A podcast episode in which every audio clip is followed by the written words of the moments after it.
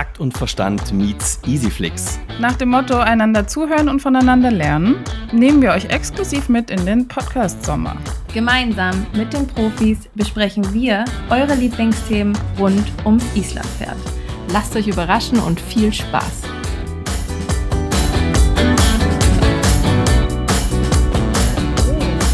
Tobi, heute bist du mit mir im Sommer-Special Takt und Verstand meets Easyflix. So ist es, fit? Svenja Schrägstrich Melanie.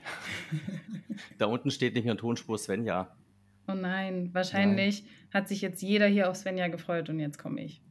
Das ist ähnlich wie alle haben sich auf Lisa gefreut und jetzt komme ich. Ja, genau. Wir teilen dieses Schicksal gemeinsam. wir sind aber nicht alleine. Tobi, wen haben wir heute dabei? Ja, eigentlich besser bekannt als die Frau Wandertölterin, denn die Nina Schmitz ist heute bei uns. Und unter dem Namen Nina Schmitz kennt man sie vielleicht weniger, aber ihren Account kennt bestimmt jeder Easy-Fan. Aber Nina, stell dich doch trotzdem noch mal kurz vor. Ja, hallo zusammen erstmal. Ja, also Namen haben wir gerade schon gesagt. Mein Name ist Nina Schmitz. Ich bin Pferdetrainerin jetzt seit, ja, also hauptberuflich jetzt schon seit einigen Jahren. Ich glaube, so auf ein Dutzend komme ich locker. Ähm, trainiere aber Pferde schon seit über 20 Jahren mittlerweile. Ähm, genau, komme ursprünglich aus dem Bereich äh, gesunderhaltendes Training und Show und ähm, ja, habe mich mittlerweile so ein bisschen auf äh, spezielle Pferdefälle spezialisiert, nämlich traumatisierte Pferde. Ähm, ja, gebe aber halt nebenher ganz, ganz normal Unterricht und bin da auch ganz vielseitig aufgestellt, hatte das Glück, ich durfte von vielen tollen Pferdemenschen lernen und darf das heute dann mit viel Freude und Leidenschaft weitergeben. Und diese Leidenschaft verfolgen wir auch sehr gerne auf Instagram. Also für alle, die da noch reinschauen wollen, folgt der Nina.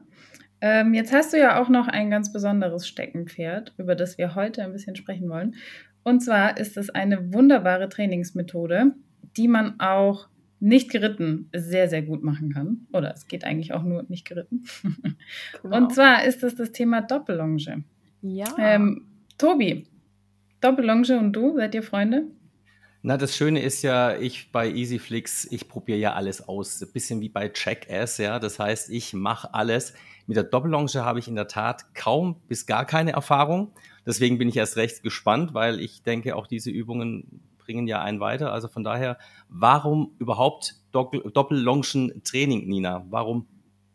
Ja, also ich sag mal, die Doppellonge bietet uns natürlich eine Vielzahl von Möglichkeiten. Also ich sage mal, das ist wie Reiten ohne Reiten. Also ich habe viel, viel mehr Möglichkeiten, weil dadurch, dass ich an zwei Leinen arbeite, die natürlich so ein bisschen sind wie die Zügelhilfen, die ich normal als Reiter habe, habe ich natürlich deutlich mehr Einfluss aufs Pferd, wie wenn ich nur eine Longe dran habe. Ja, ich kann das Pferd, je nachdem, welche Verschnallung ich nutze, viel leichter biegen und stellen. Ich kann es besser einrahmen, ich kann es besser unterstützen. Ähm, ja, je nachdem, was ich für ein Pferd habe, welche Verschnallung ich nutze, ist die Doppellonge auch ein wertvolles Korrekturmittel. Ja, es gibt halt Pferde zum Beispiel, die sich an der Longe einfach ja, aus Gewohnheit losreißen, das immer und wieder tun. Und an der Doppellonge kann ich solche Pferde zum Beispiel wunderbar korrigieren, weil ich einfach viel mehr Kontrolle über das Pferd habe. Und dann ist es für uns, das ist eigentlich so der Hauptzweck, wofür ich sie nutze, neben der Gymnastizierung, die mir sehr wichtig ist, ähm, auch eine super wertvolle Vorbereitung für sämtliche Jungpferde, bevor sie unter den Sattel gehen, aber auch für die Fahrpferde, bevor sie vor den Wagen gehen. Ja, den Vorteil, wenn ich ein Jungpferd habe, das ich anreiten will, wenn ich es vorher an der Doppellonge schon ein bisschen ausgebildet habe, kennt es bereits ähm, die Zügelhilfen. Das heißt, wenn ich mich als Reiter draufsetze, ist es wirklich nur noch das Reitergewicht, was das Pferd nicht kennt. Es kennt bereits eine Lenkung, es kennt Stellung und Biegung, es kennt eine Anlehnung.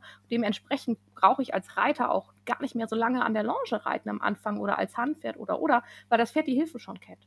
Ja, ich muss es nur noch so ein bisschen an den Schenkel gewöhnen und dementsprechend kann ich halt viel früher frei und damit auch mehr geradeaus und nicht so viel auf der Kreisbahn reiten, was natürlich bei jungen Pferden wahnsinnig ähm, sinnvoll ist. Ja, und für die Fahrpferde, glaube ich, erklärt sich das so ein bisschen von selber. Die arbeiten ja nun mal in ihrem Job vorm Wagen auch an zwei langen Leinen und da ist die Doppellonge natürlich die perfekte Vorbereitung. Sehr, sehr schön. Und eigentlich ist es ja auch für jedes Reitpferd nochmal eine willkommene Abwechslung, wenn man mal ohne Reitergewicht nochmal was trainieren möchte oder ein bestimmtes Thema korrigieren möchte. Auf jeden Fall. Also das kann ich auf jeden Fall empfehlen. Äh, empfehlen. Das ist auf jeden Fall für den Muskelaufbau super, grundsätzlich, weil das Pferd natürlich den Körper erstmal instand, äh, ja, dazu instande bringen muss, den Reiter auch zu tragen. Und die Muskulatur dafür kann ich an der Doppellonge wunderbar aufbauen, sodass das Pferd dann einfach in der Muskulatur viel besser dasteht und mit dem Reiter viel besser ähm, umgehen kann. Es kann, lernt sich besser auszubalancieren, was mir als Reiter natürlich auch entsprechend ähm, hilft. Und ich kann zum Beispiel auch Taktunreiten, Taktfehler, die sich unterm Reiter ergeben haben, korrigieren. Zügellahme Pferde lassen sich an der Doppellonge wunderbar korrigieren. Also ich kann viele Probleme, die ich vielleicht von oben nur fühle, aber nicht sehe, entsprechend am Boden nacharbeiten, weil ich natürlich von der Seite einen Gesamtblick auf das Pferd habe und dann natürlich auch das Pferd ganz anders wahrnehme und sehe und eben nicht nur fühlen muss. Wie schwierig ist dann die Arbeit mit der Doppellonge? Also wenn ich jetzt sozusagen als Neueinsteiger das machen möchte, dann sollte ich ja schon auch wissen, wie das Ganze zustande kommt und nicht einfach mal einschnallen, sondern was wäre da dein Tipp, sich dann erstmal auch richtig beraten zu lassen, ähm, bevor man da selber die Doppellonge wie so ein Paketschnur verwendet? Das auf jeden Fall. Also ich sage immer, ein unerfahrener Longenführer und ein unerfahrenes Pferd an der Doppellonge, das kann sehr schnell nach hinten losgehen. Weil die Pferde kommen auch schon mal auf die Idee, unerwartet abzubiegen, sich in die Longe einzurollen oder oder. Und wenn ich zwei Leinen habe und stehe vielleicht dann auch noch mit den Füßen drin oder ähnliches, dann kann das natürlich brandgefährlich werden. Deshalb soll das aber Le die Leute natürlich nicht abschrecken, das zu tun. Also ich finde es ganz wichtig. Ich sage mal, der größte Fehler überhaupt ist etwas aus Angst vor Fehlern überhaupt nichts zu tun. Ne, man kann das wunderbar lernen. Man holt sich am besten einen erfahrenen Menschen an die Hand oder, wenn man die Möglichkeit hat, sucht man sich ein Pferd, was das schon kennt. Was einfach routiniert ist an der Doppellonge, dass ich es mit einem routinierten Pferd als unerfahrener Longenführer erstmal lernen kann und dann an mein unerfahrenes Pferd weitergeben kann. Ist schon allein deshalb sinnvoll, weil es an der Doppellonge unheimlich viele verschiedene Verschnallungsmöglichkeiten gibt. Wir haben eine direkte Verschnallung, wir haben Umlenkverschnallungen, wir haben eine Remontenverschnallung, die dem Namen nach eben für unerfahrene oder junge Pferde geeignet ist. Ähm, ich kann auf verschiedenen Höhen verschnallen, je nachdem, ob ich lieber in die Aufrichtung oder in die Dehnung gehen möchte. Und all das muss ich natürlich wissen, damit das für mein Pferd natürlich dann am Ende auch effektiv ist. Genau, jetzt hast du schon eine effektive Doppellongenarbeit angesprochen. Und das bringt mich jetzt dazu, dich zu fragen, welche drei Schritte brauche ich, um eine gute Doppellongeneinheit zu erarbeiten? Also zunächst mal habe ich natürlich die Vorbereitung. Das ist ganz wichtig. Also das Pferd sollte an der einfachen Longe definitiv alle drei Grundgangarten sicher beherrschen. Wenn ich einen fließenden Handwechsel machen kann, dann hilft mir das an der Doppellonge je nach Verschnallung später auch.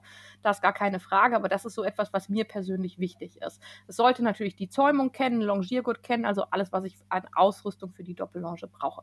Das ist erstmal so die Grundbasis, die ich voraussetze. Dann ist es natürlich wichtig, das ist schon mal Schritt zwei, ich brauche die richtige Verschnallung für mein Pferd. Ja, ich kann mit der falschen Verschnallung das Pferd natürlich auch negativ beeinflussen. Es gibt Pferde, die kommen mit einer direkten Verschnallung nicht so gut klar, die brauchen eher eine Remontenverschnallung. Also da muss ich natürlich gucken, was hat das Pferd für eine Problematik, welche Verschnallung eignet sich dann.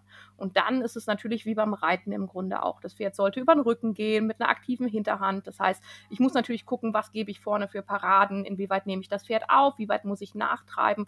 Und in der Erfahrung nach ist es so, wenn die Pferde am Ende der Einheit sich wirklich richtig schön nach unten abstrecken, strecken, über den Rücken abdehnen, dann weiß ich, dann habe ich auch gut gearbeitet. Dann war der Rücken da, dann ist das Pferd locker.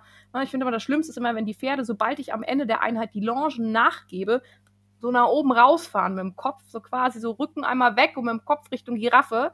Ähm, dann habe ich nämlich meistens den Hinweis darauf, dass der Rücken eben nicht da war, sondern ich das Pferd nur festgehalten habe vorne und es sich einfach diesem Druck dann einfach froh ist, diesen Druck loszuwerden, aber halt im Grunde seinen Körper nicht effektiv genutzt hat. Das sind so die drei Dinge, wo ich sagen würde, okay, anhand dessen kann ich das eigentlich ganz gut festmachen. Ich sollte jetzt mit der Doppellonge anfangen. du bist herzlich eingeladen, Tobi. Wenn ihr mal in der Nähe seid, kommt gerne vorbei. Wir haben genug äh, Probanden, die dir das gerne näher bringen. Finde ich super. Ich finde alles, was letztendlich dem Pferdewohl gut tut, sollte man probieren. Äh, ich gebe zu, früher hätte ich sowas mir überhaupt nicht angetan oder angehört, weil ich mhm. mir sage, das brauche ich nicht, das ist nicht meins. Mittlerweile sage ich mir, ich probiere alles aus wenn es nachher dem Pferd eben gut tut. Und ich sehe die Arbeit äh, mit der Doppellonge und ähm, sehe da auch äh, Erfolge bei den Pferden. Also von daher würde ich sagen, ausprobieren. Ja, auf jeden Fall. Also es ist eine unheimliche Bereicherung. Also ich habe ja jetzt persönlich auch mit kleinen Ponys zu tun, zum Beispiel mit Shetland-Ponys. Da sitze ich natürlich nicht drauf. Klar, ich bin ein erwachsener Mensch, bin zu groß und zu schwer. Trotzdem wollen diese Pferde gefördert werden. Ich habe meine ähm, frühere Stute, die war auch als Showpony mit mir auf der Equitana, in der Abendgala und alles Mögliche. Die habe ich tatsächlich an der Doppellange bis hin zu halben Tritten und Anspr ähm, Schulsprünge ausgebildet, ohne dass ich da jemals drauf gesessen habe. Und da sind wir wieder bei diesem Punkt, den ich am Anfang schon angesprochen habe. Es ist wie Reiten ohne Reiten. Ich habe im Grunde sämtliche Möglichkeiten. Ich kann Fahren vom Boden aus machen, das heißt, ich laufe mit Abstand hinterher, gehe ganze Bahn, mache Hufschlagfiguren, Seitengänge, was auch immer. Ich kann natürlich auch auf dem Zirkel arbeiten und bleibe in der Mitte stehen. Es ist so vielfältig und definitiv eine große Bereicherung für Mensch und Pferd. Ja, Top. würde ich auf jeden Fall empfehlen, das einfach mal auszuprobieren, denn wenn man ein Pferd hat, das es auch schon gut kann oder wenn man ein bisschen in Übung ist, dann macht es auch einfach wahnsinnig viel Spaß. Da muss man nicht immer drauf sitzen. Genau so ist es. Nina, jetzt haben wir noch ein paar ganz unkonventionelle Fragen an dich. Und zwar als allererstes wüsste ich gerne, wie du dich selber mit drei Hashtags beschreiben würdest. Oh, das ist gut. Ähm, ja, also das, was ich eigentlich so als erstes immer nennen würde, weil es zu mir und meiner Persönlichkeit ähm, gehört, auch wenn man das auf den ersten Blick vielleicht nicht vermutet, ist, ich bin Asperger-Autist. Und das ist was, was die meisten Menschen, ja, die sagen immer, ah, die ist ein bisschen komisch, ein bisschen freaky, weil man es auf dem ersten Moment, also ich liege so an der untersten Schiene des äh, ähm, Spektrums, ähm, ja, ist aber was, was mir in meiner Arbeit mit den Pferden sehr hilft, weil ich unheimlich bildlich denke Dementsprechend erkläre ich auch sehr bildlich, was den Menschen zugutekommt. Aber ich kann mich halt in viele Pferde, die speziell im Verhalten sind, auch ganz anders reinversetzen und nehme viele Dinge anders wahr. Also Asperger-Autist wäre da auf jeden Fall schon mal Hashtag Nummer eins. Hashtag mhm. Nummer zwei wäre, glaube ich, Zuhörer weil das ist im Grunde das, was ich tue. Das tue ich nicht nur im Pferdebereich, auch im Menschenbereich. Also ich kenne ganz viele, die regelmäßig zu mir kommen und sagen, hast du mal Zeit, ich würde dir gerne was erzählen. Das ziehe ich irgendwie so an. Aber das ist auch das, was ich bei den Pferden tue. Bevor ich anfange, mich selbst dem Pferd mitzuteilen, höre ich erstmal dem Pferd zu, gucke, was gibt es mir für Signale, wie ist es drauf, hat es eine Botschaft, die es mir mitgeben will oder gerade wenn es irgendwo schief läuft, dass ich erstmal sage, okay, ich versuche jetzt gar nicht mein Ding dem Pferd aufzudrücken, sondern erstmal zuzuhören, was erzählt mir denn das Pferd da eigentlich für eine Geschichte. Und den dritten Hashtag, äh, das wäre, glaube ich, Lehrer mit Leidenschaft. ich glaube, das, das trifft es ganz gut, weil das ist habe ich als Kind schon getan. Ich habe als Vierjährige im Kindergarten vor den Erziehern gestanden und gesagt, so, heute mache ich mal den Schulkreis, äh, den Stuhlkreis und das habe ich getan. Ich habe meinen Bruder unterrichtet, der war der noch im Kindergarten, der hat dann prompt die erste Klasse äh, übersprungen, weil er das alles schon konnte. Und seit ich denken kann, habe ich einfach so den Drang, das, was ich kann und was ich weiß, an andere weiterzugeben. Und da halt Menschen und Pferde jetzt in dem speziellen Fall mittlerweile einfach, ja, zu einem funktionierenden Dialog zu helfen und äh, ja, voranzubringen. Und ich glaube deshalb, das ist so meine Passion, auf jeden Fall das Unterrichten. Nina, danke für die Ehrlichkeit, gerade für Hashtag Nummer eins. Ja, gerne, ähm, gerne. ähm, gibt es ein Pferd auf dieser Welt, was du unheimlich gerne besitzen würdest? Ähm, nee, ich bin kein, ich bin kein Freund von, also ich bin kein Freund von diesem Wort Besitz, weil ich immer denke, du kannst ein Lebewesen eigentlich nicht besitzen du kannst eine Beziehung zu es aufbauen und natürlich, klar, ist es in unserer Welt so, da ich unterschreibe einen Vertrag und es ist meins. Aber ich mag dieses, dieses Wort Besitz eigentlich nicht. Ähm, gibt es ein Pferd, wo ich eher sagen würde, was mich vielleicht reizen würde oder was ich gerne so regelmäßig in meiner, in meiner Nähe hätte? Ähm, das gibt es tatsächlich. Ähm, ich weiß aber, dass ich für dieses Pferd nicht der richtige Mensch bin. Deshalb, also es ist kein, kein bekanntes, kein berühmtes Pferd, sondern es ist einfach ein Pferd, was ich kennengelernt habe im Laufe meiner Trainerlaufbahn, was mich sehr reizte, wo ich aber immer wusste, ich bin für dieses Pferd der Falsche.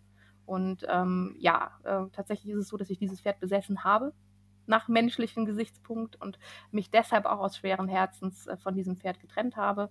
Ähm, ja, weil es einfach eins der wenigen Pferde ist, was äh, Bodenarbeit absolut gar nicht mag. Und da ich aus gesundheitlichen Gründen nun mal nicht mehr reiten kann und nur noch am Boden unterwegs bin, ähm, ja, war das dann so die klassische Fehlbesetzung irgendwann. Aber ich glaube, ähm, das wäre so ein Pferd, wo ich sagen würde, könnte ich wieder reiten, ähm, ja, dann würde ich dem Pferd sehr nachtrauern. Aber da bin ich einfach die falsche, falsche Person. Also läuft es manchmal leider. Aber ja.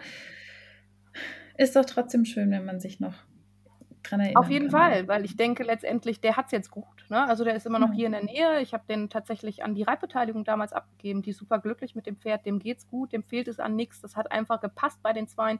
Die haben die gleichen Vorlieben und deshalb, ähm, ja, ne? also das ist so ein Pferd, das hätte ich gerne wieder für mich, aber eben weil ich weiß, dass Lieben manchmal loslassen auch heißt und das ist, äh, ja, ich finde immer, es ist egoistisch, seine eigenen Bedürfnisse über die Bedürfnisse des anderen zu. Es muss einfach auf beiden Seiten passen und dementsprechend ist es dann manchmal sinnvoll, auch einfach loszulassen und dem anderen sein Glück zu gönnen, wenn man ihm das selber nicht bieten kann.